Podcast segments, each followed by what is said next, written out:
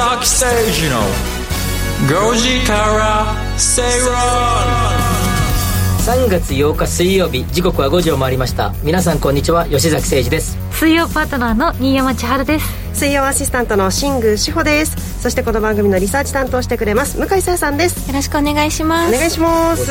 吉崎誠二の5時から正論5時世水曜日はビジネストレンドやライフスタイルの話題を中心に番組を聞いてためになる情報をお届けしていきますくお願いします。クールなクールな男。クールな男。吉崎誠二エクストラクール。エクストラのどぬーる。ちょっとね喉のイガイガが喉胃が花粉症じゃないと言い続けてきましたが、はい。若干ねやっぱ一番このね昨日今日ははい。気温も上がり、そうですね。もう花粉の飛ぶ量がすごいかったようで、はい。花粉症じゃないないないないと言い切ってきた僕ですが、こここだけは喉にこうちょっとだけイガイガっとくるのであ念のためにはい。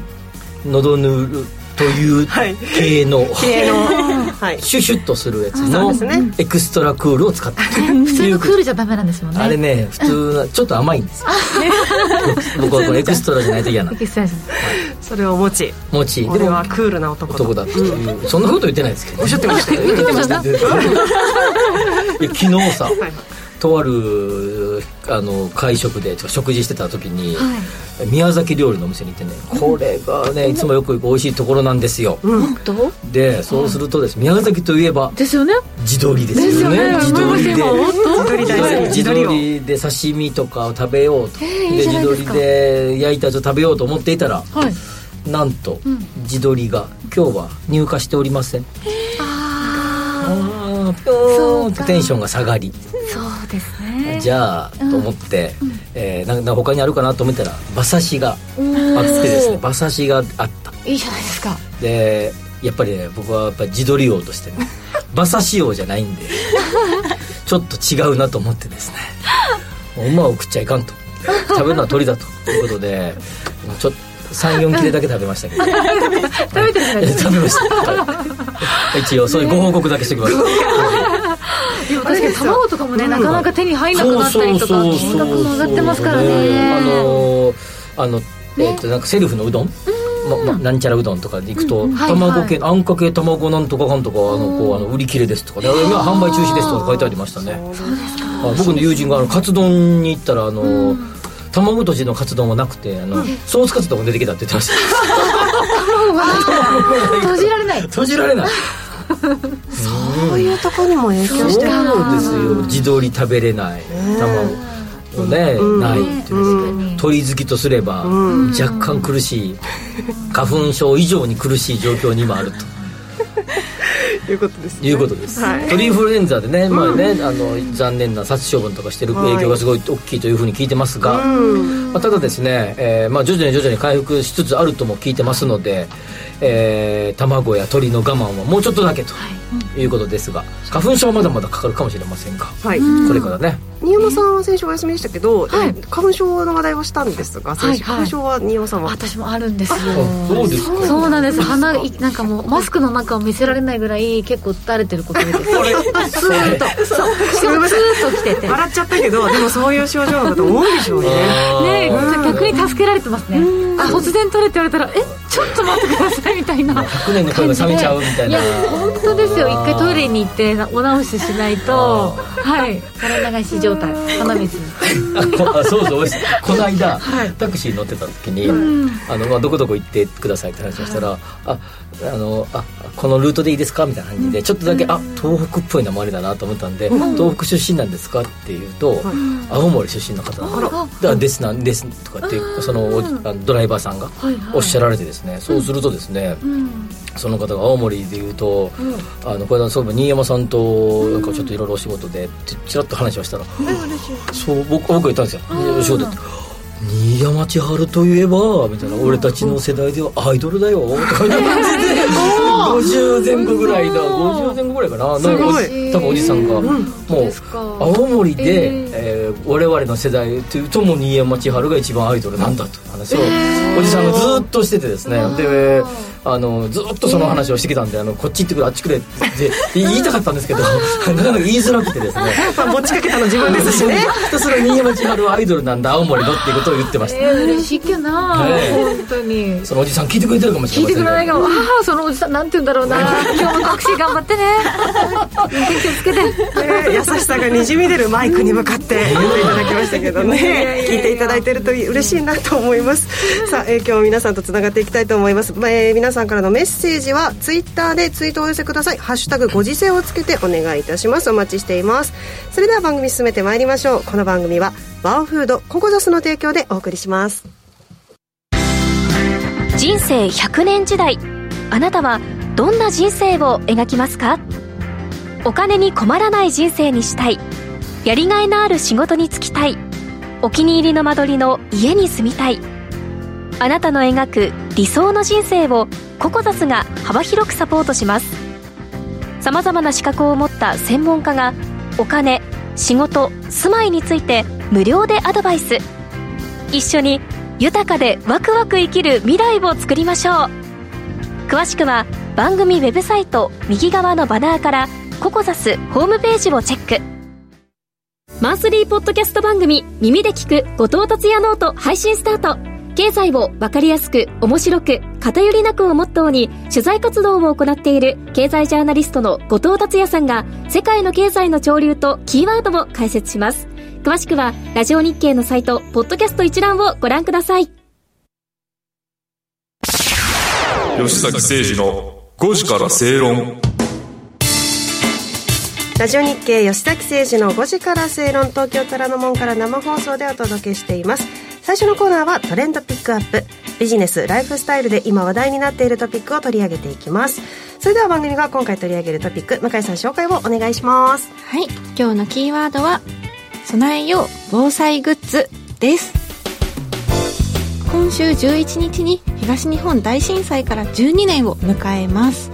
また今年は関東大震災から100年が経過するということで改めて防災への意識を高めていきましょう。ということで皆さんご自宅に防災グッズ用意していますか？そうですね。あのなんかセットみたいなのがあってなんかあんまり開けたなんか細かく見てませんけどなんかセットがあってそのセットをこう何年間に一遍変えてるっていう感じとそれと別にあのペットボトルのお水を、えー10えー、2リットルかける12本。24リットル分だけ一応置いてて、でそろそろ賞味期限切れそうだなと思うとですね、あのそれを慌てて飲む。ことをしてるだけですかね。さん。はどうですか。私スーツケースに入ってるのがあってセットでいただいたんですよ。防災グッズの。そうなんです。専門の方から何も持ってなくてこれから買おうと思うんですけどって言ったらいろいろ教えてくれてもうそのガラガラだけ持てばへえでそれガラガラをどこに置くか問題なんですけどいざっていう時にねちょっと隅の隅の方に入れちゃうとなかなかね取り出してまで急いでいくっていうのがあれだから普段こうねソーラーパネルだったりとかそういうのを充電する時とかに使い慣れてたらいいですよって言われました。いいざ使う時に多分使い慣れてないと使えないからう。ん普段から使ってうん。それに慣れておくと馴染んでた方がいざっていう時に使えるからって言われて。ね吉崎さんみたいに中身もちょっと分かんないなみたいなパターン僕なんかね同じようのにいただいたやつでリュッリュックになっててもう大方なんかなんかちょっとしたあのこ小ぶりなあのボクシングのサンドバッグみたいな感じあのここあれぐらいのサイズ。サイズ感でまあ要はそれをしょえばあ出ればいいっていう感じでなってるやつでしたよあの僕はあんまりあのえーとすぐ取り出せるようにあのベッドとかの空間があるじゃないですか、そこにあのなんかそうぐちゃってこう 形をそうそうサンドバッグ。サンドバッグギュッとしてピッて入れてありますね、それぞれ対策はされているということで、まあ世間としてはどうなんでしょうか？はい、えー世間としては株式会社プラネットが去年行った調査によると防災対策として防災用品や生活必需品を備蓄していると答えた割合が、えー全体の46.3%と半数を割り込む結果になっています、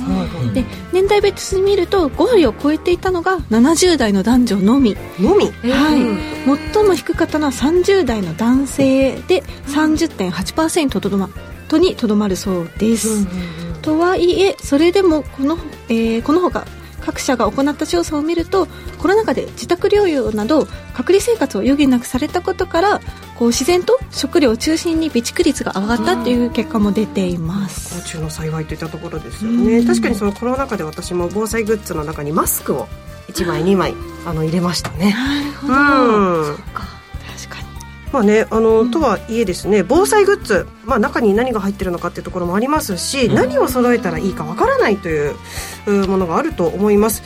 改めてその防災グッズ、えー考えていきましょうというお時間でございます、皆さんどんなものが思い浮かびますかね？防災グッズといえうん。ば、まあ、やっぱり吉崎さんも言ったように、うんお水お水。あなんかちょっとした食乾パンとかああいう食料？はいはと、えっと、あとは最近で言うと充電系のやつ。ね大事ですよね。モバイル、まあ、バッテリーとかそうそっち系のイメージが。うん。情報ね入ってくるからやっぱねないとちょっと困りますしね。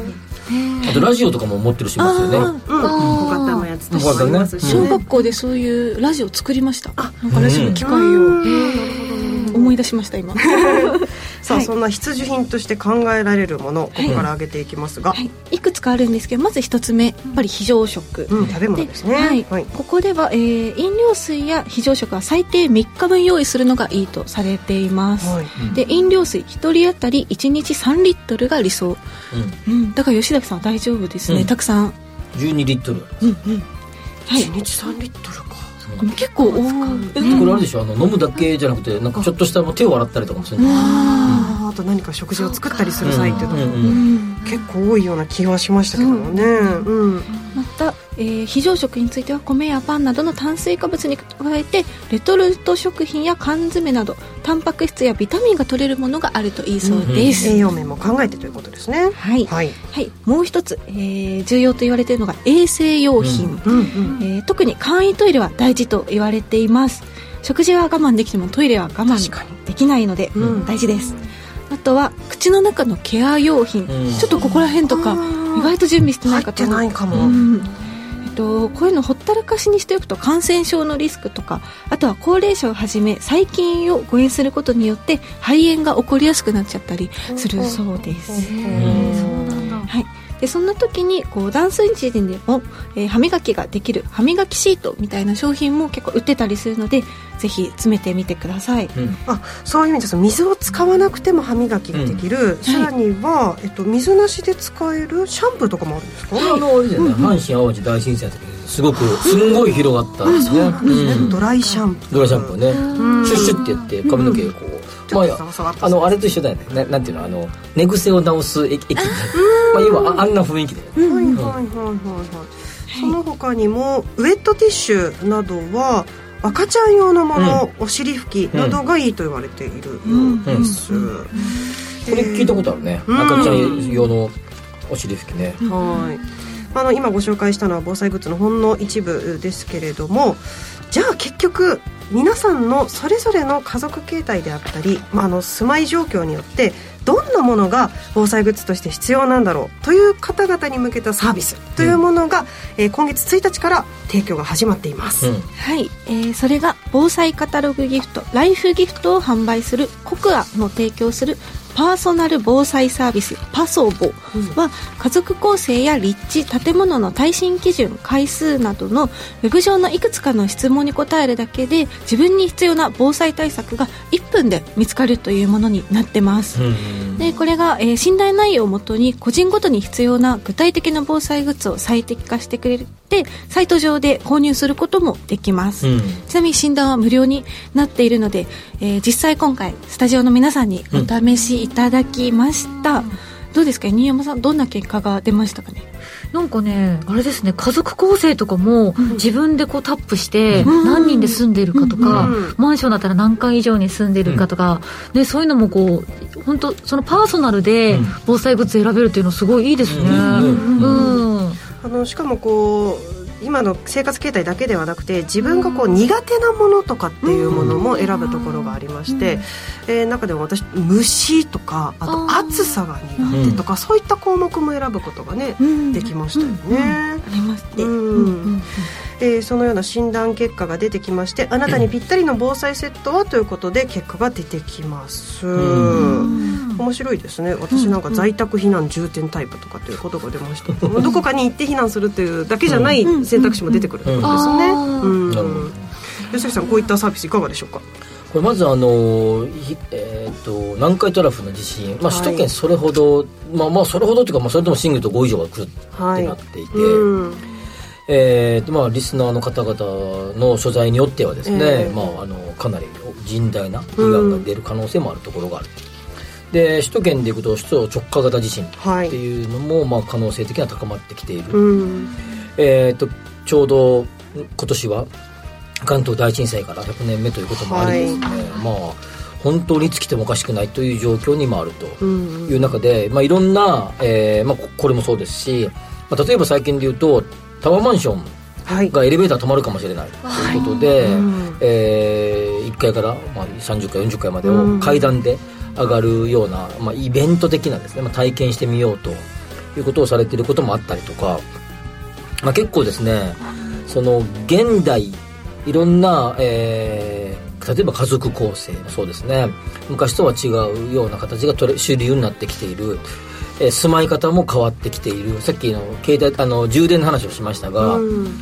えーそういう充えーそのいろんなもののあの活用が充電がないとできないものばっかりになってきている。とかを考えるとですね今の現代の、えー住まい方や暮らし方に合った防災のものいものものをあるいは心構えみたいなものが必要で、まあ、それを、えーきちっとできるかどうかっていうところがポイントだと思います。特に僕やっぱり気になるのはやっぱりタワーマンションとかあのえー背の高いマンションですね。特に。はい、それとですねやっぱり地盤の硬さ加減は、はえー例えば埋め立て地は、まあ、東日本の時大震災の時も、はい。えー浦安のところで液状化現象だったりしましたからね。まあ、当然そういうのに耐えうるような設計になっている建物ばかりだとは思うんだけれども、まあ、しかしながら、えー耐えうる建物であるということと何日間かかなり苦しいし、えー生活を強いてあげられるっていうのはちょっと違う話なので、うん。その準備は必要じゃないかなと思いますね。うん本当ですね、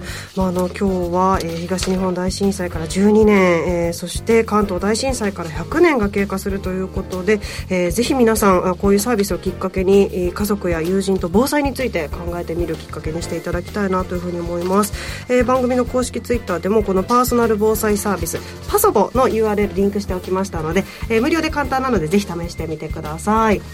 ハップーさんからツイートいただきました。ありがとうございます。ありがとうございます。防災用品は常備していますがペット用の防災用品の購入にはかなり悩みます、そうね、それそうね。うん。それもだから新しいスマあのなんか暮らし方のね、不調だよね。そうですね。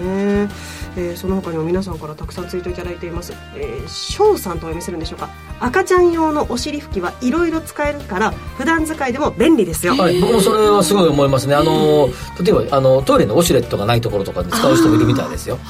あのそれ聞いた僕は使ってるわけじゃないけど、ええ。聞いたことがありますね。肌にも優しいし。肌に優しい、そうです。あの、うん。そうあの私も甥っ子用に買ってるんですけど、何よりパサつかない。あの乾燥しづらいので、いつもこうウェッティな状態が続くっていうのは、うん。本当に優秀だなと、はい、もうそれはよく聞きますね、その話ね。はい。買っておこうと思いました、う んやってみましょう、えー皆さんとこの時間は備えよう防災グッズということで考えてみました。向井さんには来週も話題のトピック取り上げてもらいます、ここまでトレンドピックアップのコーナーでした。吉坂誠二の5時から正論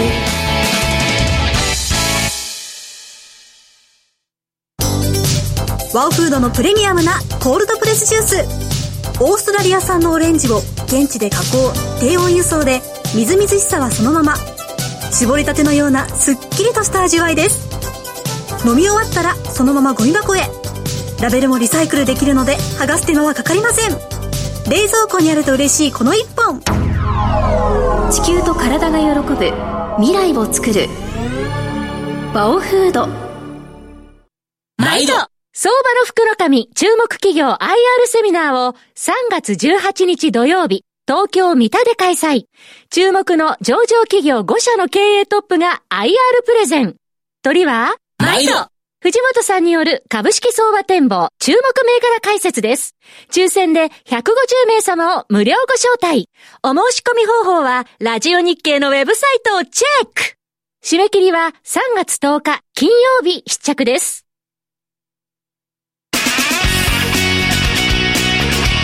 吉崎誠二の5時から正論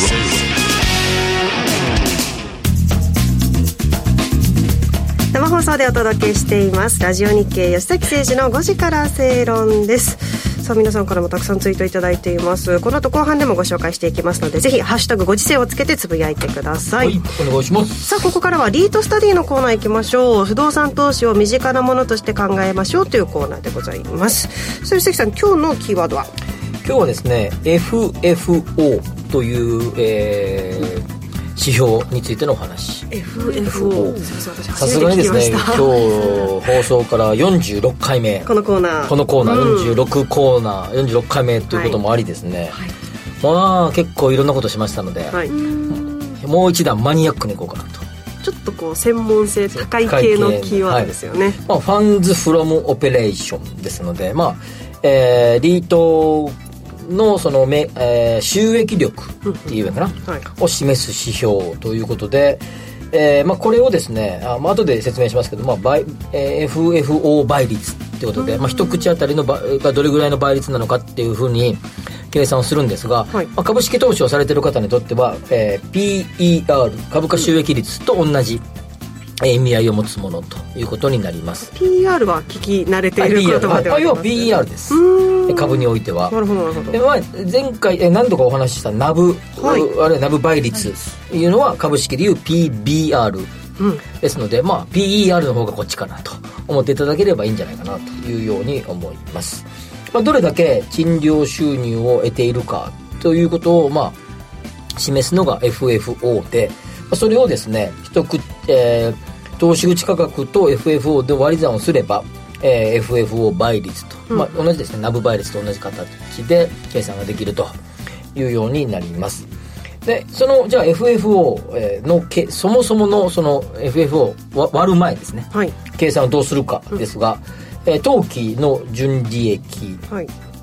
から、えー不動産におけるですね、えー損だったり得だったりみたいなものを、まあ、引くと、うんうんうん。えーまあ、もしくはあの損ですと足すってことかもしれないですけど、はいはい。まあ、損得によってプラスマイナスは変わりますが、ええ。えー不動産の、えー損益についてを一旦除外すると、はい。でつまり賃料が原資なわけで、えーリートの場合は賃料部分と、えー不動産の入れ替えによる、えー損益が原資となって分配されていきますのでそのプラスマイナスの分を除いたあ不動産の売買を除いたものを一旦取りますと、でそこにですねえー当期純利益っていうのは有価証券報告書に出てきますけど、はい。その中に減価償却費っていうのが出てきます。減価償却はい、費はい。これはまあ会計に詳しい方はよくわかると思いますが、出てきますはい。基本的には、えーお金が動かないものです、はいえー建物が古くなって例えばパソコンは5年6年で減価償却するとか、うんうん車は何年でするとかっていうように実際は、えーそのお金は動いてないないんだけどそのものの価値が減ったというふうに見見立てるというのが減価償却費で、えーお金は動いてないけど数字上ではマイナスにされてます、うんうん。建物もその分古くなってるということでマイナスになっていると。なのでその分は一旦戻すということですね。引いた分は。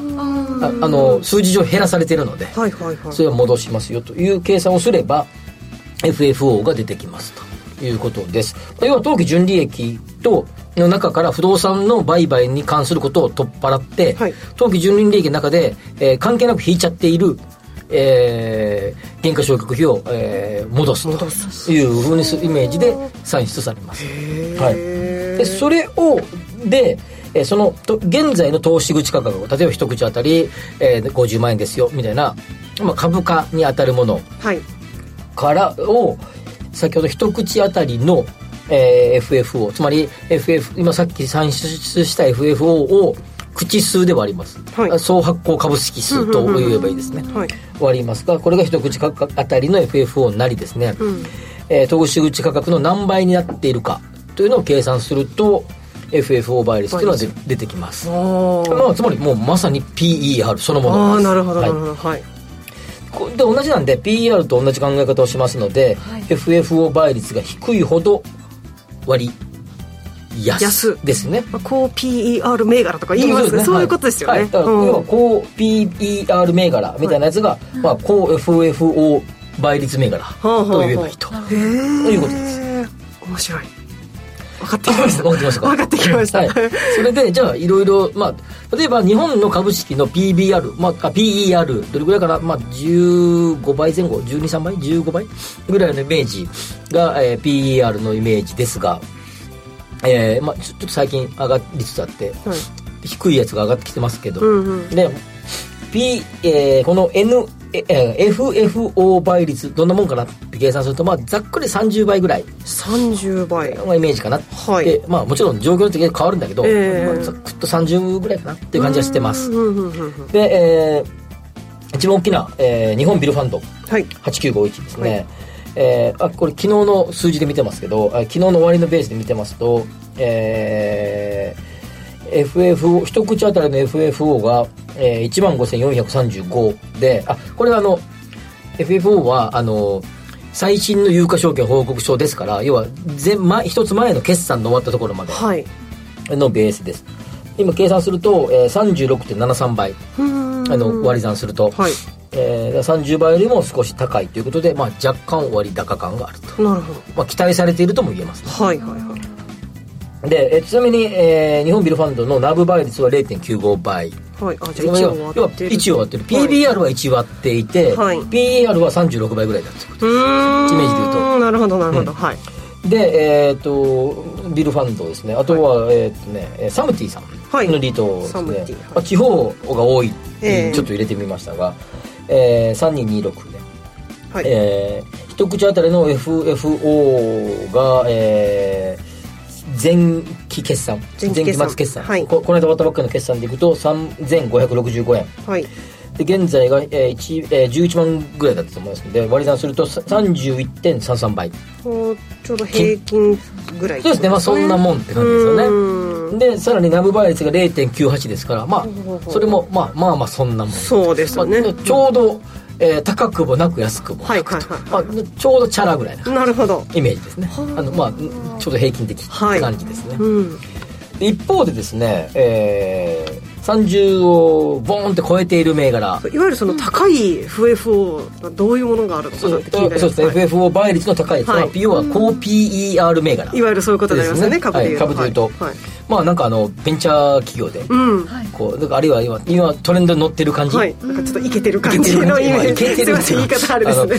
最近ガンガンと来てますぜ、みたいな伸びてるとかねそういう方でしょなんで、まあいかにもっぽいのが星野リゾート。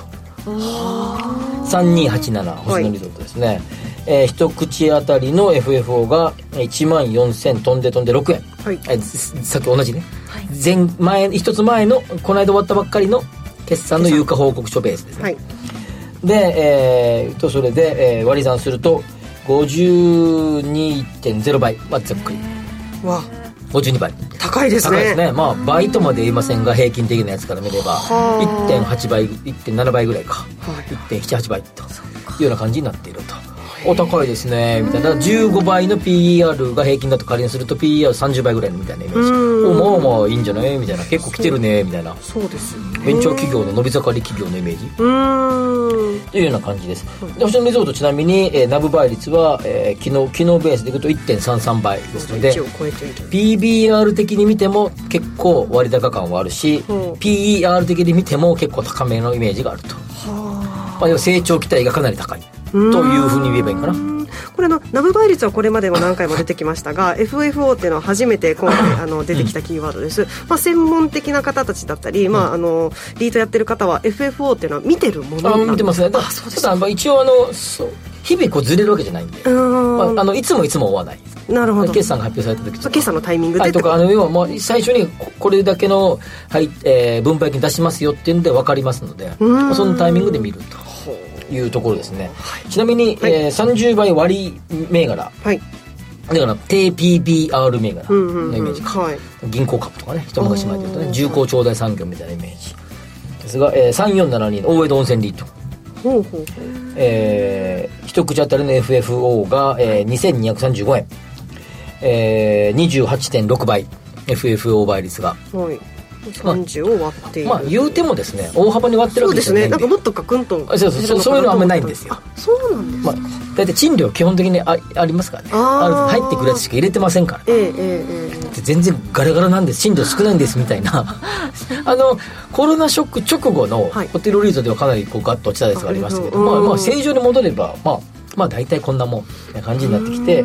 ただ一方で大江戸温泉リートはナブ倍率は0.59なんで機能ベースで、はい。まあ、若干ナブ的には低め。ね。というような感じですから、まあえー割安感がありますので、まあ、最近ねえートピックスとかもえー絶好調ですが、その下支えをしているのは低 PBR 倍率だというような状況ですので、まあ、そう考えるとですね、えーリートにおいてもですね、まあ、低 PBR、低 PER はい。銘柄っていうのは、まあ今狙い目なのかもしれないということですが、はい。まあ投資の判断も皆さんで決めてほしいと。いう、まあちょっとマニアックな FFO 倍率。あでもこう計算がちょっとたの楽しいと言いますか、こうやってやるんだっていうのが分かりました。説明分かりましたか？うん、わかりました、はい。ありがとうございます、えーこのコーナーではリートについての疑問質問も取り上げていきます。番組ブログにあります。番組宛てメール送信フォームからぜひお寄せください。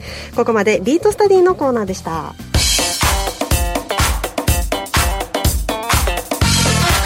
吉崎誠二の5時からスペイロン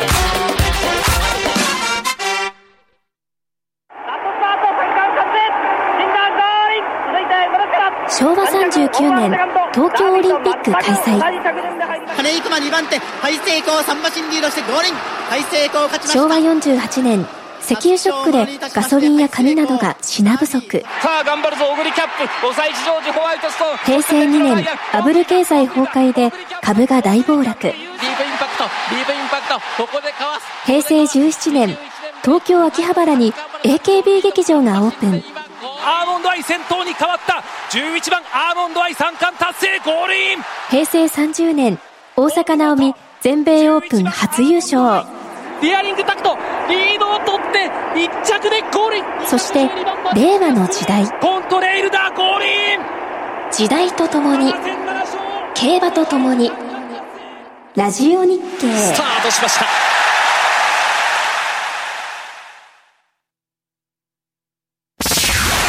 吉崎誠二の5時から正論。生放送でお届けしています。ラジオ日経吉崎誠二の5時から正論です。ジングルがいつもと違う。そうですね。違う。こう時にはね時には変えてくるね。はい。そうですよ。あの敏腕敏腕 PA タクますから。すごいですね、はい。水曜日は。時々変わりますよね。どういう心境で変えてるのか聞いてみたいね。いつも思うんですよ。多分ね気分っていうと思います。はい。僕このね この弾いてる BGM とかジングルとかものすごく気になるんですよ。大好きなんですよね。大好はい。放送部出身じゃないですけどね。はい、行きましょう。さあ、ここからは特集コーナーに参ります。日頃のライフスタイルにプラスとなる情報をじっくりとお伝えしています。今週のテーマは、トレンディーピックアップ。えー発売中の日経トレンディ最新号からおすすめ記事をご紹介いただくのは、ゲスト、日経トレンディ編集長の沢原昇さんです。沢原さん、こんにちは。はい、こんにちは。よろしくお願いします。沢村さん今週今月号を読みましたよ僕は、はい、ありがとうございます。がっつりと、あのいつものなんかこれが最近の流行ですとかではなく、今回は資格とか転職副業みたいな感じで、まあ、リスキング？はい。みたいなテーマですが、まあ、これなんかあの普通の本でもいいんじゃないの売られる本としてもなんか雑誌のネタ月刊誌というかね、まあそうですね。書籍のネタだなと思いながら、うん、はいビジネス書っぽい面もありますね。まあ、ただ、なんか我々こう流行を追いかけるので、まあ、ある意味こうリスキリングっていう言葉自体がかなりトレンドだなと思っておりまして、じゃあそれに対してこう、どういうアプローチを、うん。あの、読者さんがすればいいかっていうのを、まあ、頑張って調べましたという号になってますね。うん、なんかいつももあのもうそうですけど今回は特にあの本を買うようなイメージで買うと750円これコスパいいなと思いましたね。僕すごく思いました俺今回はね。えーそんな今回の特集が資格転職副業の新しい地図ということで、今回今狙いとしてはこれどういったところがあるんでしょうか？そうですね。あの、やはり、えー会社員の皆さんがですね、今、リスキリングっていう言葉にかなり、えー注目度が上がっていて、まあ、ただですね、一口にリスキリングと言っても、まあ、実はどうしていいかわからないと。いうパターンが結構あってですね、じゃあ今求められてる人材がどういう形になっていて、まあそれに対して、まあ資格だったり転職だったりを、まあ使いこなして、どう自分の収入を上げていくかって、これ今、やっぱりこうインフレでなかなかこう生活苦っていうところもあるので、お給料上げたいっていう方も多いと思うんですよね、まあ、その道しるべとなるような特集になればなと思っております。はい。って言い方が 切実やったね。気持ちがこもってしまいました、えー、今日その3つのテーマがあるんですがこのまずは資格から始まってます。宮山さん資格の欄見てどうでしたかここは？そうですね。ああのね私もいくつかは自分で取得してるものがあるんですけど、でもこの中には一切入らない。もっとカジュアルな今もねちょっと薬膳だったりとか美肌だったりとかそういうのは取ってるんですけど一切どこにも見当たらないなっていうちょっと難しい専門的なまあまあまあそうですね。ね。あの本当に日本に資格って1000種類以上あると言われているので、えー、本当に趣味的なものから、こういうあの今回紹介しているビジネスで、えー、使えるものみたいなところから幅広くありますね、吉崎さんこの資格日経トレンディとしての、独自のまとめ方されてますが、お持ちのものありますか？僕は持ってますよ。どれですか？特権とか持ってますよ。あ業務したことありませんけど資格だけ持ってます。持ってるんですね。業務はしたことないですけどこんだけ不動産の話して宅建持ってるのちょっとかっこ悪くないですか？あのねそうそうだなと今 質問して思いました。僕はあのいくつかの中で独占業務、まあ、国家資格であり独占業務であるものっていうのばっかりあの、資格国家発て、うん、取ろうと思ってました、はい、国家資格っていうのはそれも国がやってるやつであと民間資格との違いで、まあ、2パターンですよ。大きく分けると、うん、独占業務っていうのはその資格を持ってない限りその仕事はできませんよ業務あの資格ですね。ああ旅行とかもそういう感じだったまああのさっきの宅建でいくと、はい、えー、不動産会社とか、まあ、不動産系の企業においては、ね、社員5人につき1人置かないと,、えーとその会社がえー、経営できないっていう、あの業業えー、経営っていうか、あの、事業ができないことになりますから、まあ、それも完全に独占業務ということで、まあ、例えばこのマンション管理中でも出てきますけど、はい、えー、えっと、マンション管理士と、ね。はい、えー、マンション管理業務主任者で、マンション管理士は国家資格でありますけど、独占業務じゃなくて、マンション管理業務主任者は、これは、えー、独占業務で、これが持ってないとですね、えー、マンション管理会社はですね30棟に1人30物件に対して1人いないと会社が業務止まるってことになってます。詳しいですね。知らなかった。この業界お詳しいです、はい、なのでこの独占業務っていうのはとても僕の中ではキーワードと思っていてそれに沿った、はい。えー、この、まあ、ここで他に何もというか別にあえて言いませんが その資格を持ってできないものを取ろうっていうのは僕のスタンスでしたねまあ、例えば教員なんかそうですね。あそうですよ、ね、はい、教員資格ない限り、うん、学校で教えることはできない。と、うん、ちなみに大学教授はこれならずですからね、はい、小中幼稚園小中高は独占業務ですけど大学は関係ないですね。余談でしたが あの私自身は資格の中で、えー、日照簿記と IT パスポート、高校時代に10年ぐらい前のやつが受けて落ちました、はい。落ちた。落ち てないんだ。すごい難しかったんですけれどまあそういったものも載っていたりします今回のこれの、えー、トレンディの面白いのは組み合わせはいこの組み合わせで持ってると結構えー、使えるビジネスマンとして見られるじゃね、うん、みたいな書き方が面白かったですね。ああ、そうですね。あの、やっぱりこう、資格単体だと、実はこう、まだまだ人材として埋もれてしまうという、うん、まあ、見方があって、うん、あの、それに相性のいい資格だったり、まあ、ベースになる資格に対して勉強しやすい資格だったりみたいなのがあったりして、まあ、二つ合わせると、まあ、すごくこう、ユニークな人材になれるんじゃないかなという提案をしてます。で、これがですね、会社内でも結構使えて、例えばこう、えー、社会保険労務士をベースにしてプラスキャリアコンサルタントを取ると、うん、これですねあの部下を守ることもできるしまあ、キャリア相談みたいなこの攻めのアドバイスもできるみたいなこう理想の上司になれる組み合わせとして紹介していたりしますね。すごいですね。年収アップも期待できたりとか。そうですね。はい。そこにつながる、ね可能性もあるから。意外とですね、今資格業界で結構注目されているのが、その独立もできるし、社内でも生きるハイブリッド型の資格って呼ばれるものがあるので。これ弁護士なんかそう。そうですね。企業内弁護士もいれば独立もできる。ど。でこういった資格の次には転職編というかちょっと待って資格のところでさ、はい、このあのー、学習時間って面白いね。あこれよく大体大体載ってるけど、うん、こう一覧になると、あのー、どれが取りやすいのかよく分かっていいよね、うん、はい。これまあ、ベースの知識にもねよるんでなかなか一概には言えないところではあるんですが一応まあまあうん、あの取材含めてなんとか出したという、ジャンル別資格図鑑というところに、まあ、それぞれの資格と、えー、合格率学習時間概要が書かれてあります。す一番多いのってこれ何時不動産鑑定士じゃないですか。このこの中では。この上がってるやつだけではですよ。会計計士3000ああでも不動産3000か会計士が3700関係士はやっぱ量が多いんですよね。3700すごいすごいな。そして次が転職編ということで、はいはいこちらはどんな内容で？そうですね。これもですね転職市場って今実は、えー一昔前とは非常に様変わりしていて、はい。まあ、一番特徴的なところでいくとその大、えー、と一本釣り型のスカウト型の採用っていうのがとにかく増えています、ほうで、まあ、一昔前の感覚でじゃあリクナビに登録しておけばいいのかというと今は実はそんなことなくて、うんうん。まあ、いろんなこう、まあ、窓口というか、まあ、転職の道を知っておくことがまずすごく重要ですと、うん。でそれに加えて今ですねあの異業種異職種に、えー転職してキャリアアップするっていうやり方がすごく流行っていて、まあ、これ越境型と呼んでるんですが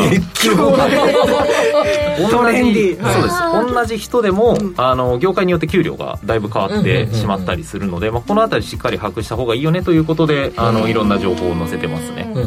平均年収とかこれで載っているということです、そうですね。同じ職種でどの業界に行くとどういう平均年収になるのかみたいな一覧表とかも載せてますね。面白いね。こっからこっち行くと効果あるみたいな。値段が結構リアルですね 細かいですよね この業界でえこうなんだって思っちゃいますよね。なるほど。はい。次3つ目が？3つ目が副業ということで、えースタジオには副業をやっているリサーチ担当の向井さんに来てもらってます。はい、あの私実際 IT 系の会社で今働いててこのラジオを副業としてなるほどはい、形になるんですけどなんか載ってましたよね載ってますね。であの個人でもなんかラジオ配信とかしたりしてて、うんうんうん。それがこうネットラジオ DJ というような形で。載ってました。ちょっと私たちにとってドキッとするキーワードなんですけど ネットラジオ DJ とはこれどういうことなんですか？あそうですね。今ですねあの個人で、まあ、YouTube みたいな形で音声だけで自分の情報発信できるっていうような、えーサービスがかなり、 Voicy とかね。そうですそうあの収益化できる仕組みが整ってきたので、本当に自分でいきなり自宅で iPhone 一つで、まあ、ラジオ DJ になることができるっていうような時代にはなってますね、もう顔も出さずに編集もこうね動画の編集とかもないですしね、そうですね。やっぱり気軽に始められるっていう意味でもなかなかこう YouTube で自分で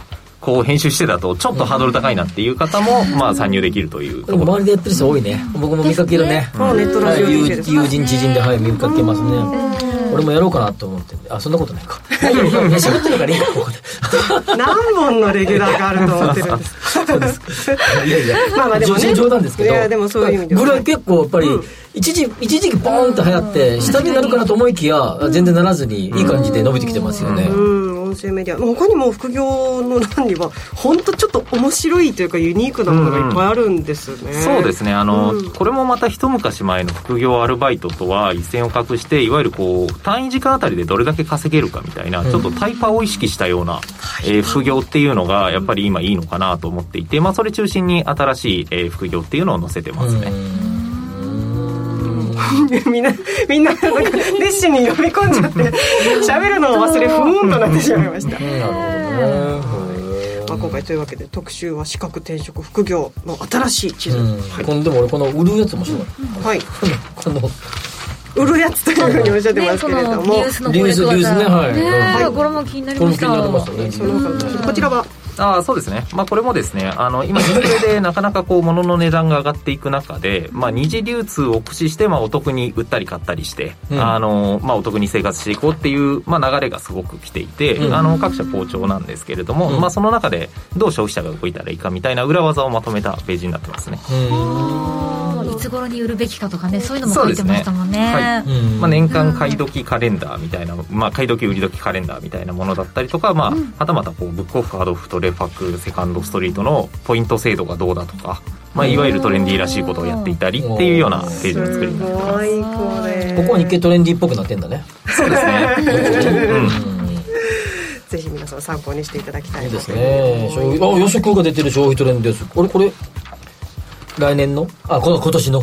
あそうですね、まあ、今動いてる、え消費トレンドで、まあ、ちょっと注目するものをまとめた小特集ですねこれは。まあじゃあこれ小特集でこれが発展していって年末のあれにつながっていくと。まあそうですね。こういうところでまあいろいろ調べながら、うん。まあでも今編集部的にはちょうど上半期ヒット商品を走り出したところなんでもう上半期かと思ってますなるほど。上半期楽しみやね。そうですね。何かね上半期なんでしょうね。何が来てる？何か来てる今？いや今ねまあ毎回3月ぐらいだと何もないですよね。どうしようって編集部がなるという。なんかそんな来てるかね？今日ディレクターと話してたのは、あの日本ハムファイターズの新球場とかっていうのはなんとかパークねはい、えーまあ、キーワードがエスコンフィールド、そうそうエスコンフィールド、はいそうそうそうそう。行ってみたいねって話はしてたので、あと WBC じゃんまあ多分多分そうですね。今日から試合が始まり明日日本代表戦。今日明日からだよはい、えー、今日からですね。台湾ラウンド。そうかそうかそうか台湾の始まるの試合日本戦が明日から。そうですそうです。はいなるほど。あ WBC かトップは。結果次第で勝手に勝手にもう決めちゃうみたいな。誰じゃないかっていう期待はね。もう上半期のランキングまで入っているというサーラさんをお招きいたしました、えーここまで最新号をご紹介いたしました。ヒット商品のトレンドがわかる情報誌日経トレンディ2023年4月号は好評発売中。全国の書店コンビニ駅の売店インターネットなどでぜひお買い求めください。ここまでは日経トレンディ編集長の沢原昇さんどうもありがとうございました。ありがとうございましたエンディングもお付き合いいただきます、えー、ウィスコンシン州さん、うん。ツイートありがとうございます。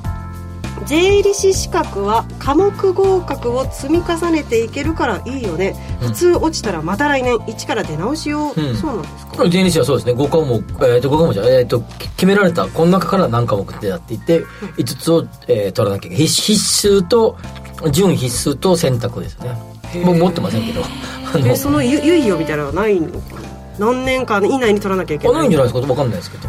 でもちなみにさっきの不動産鑑定士も担当試験というか一次試験は、えー、と3回受けれると思うんですよ。二次試験をそれ持ってると。そうなんですか、だって不動産鑑定士なんこれ36.3%一時はね。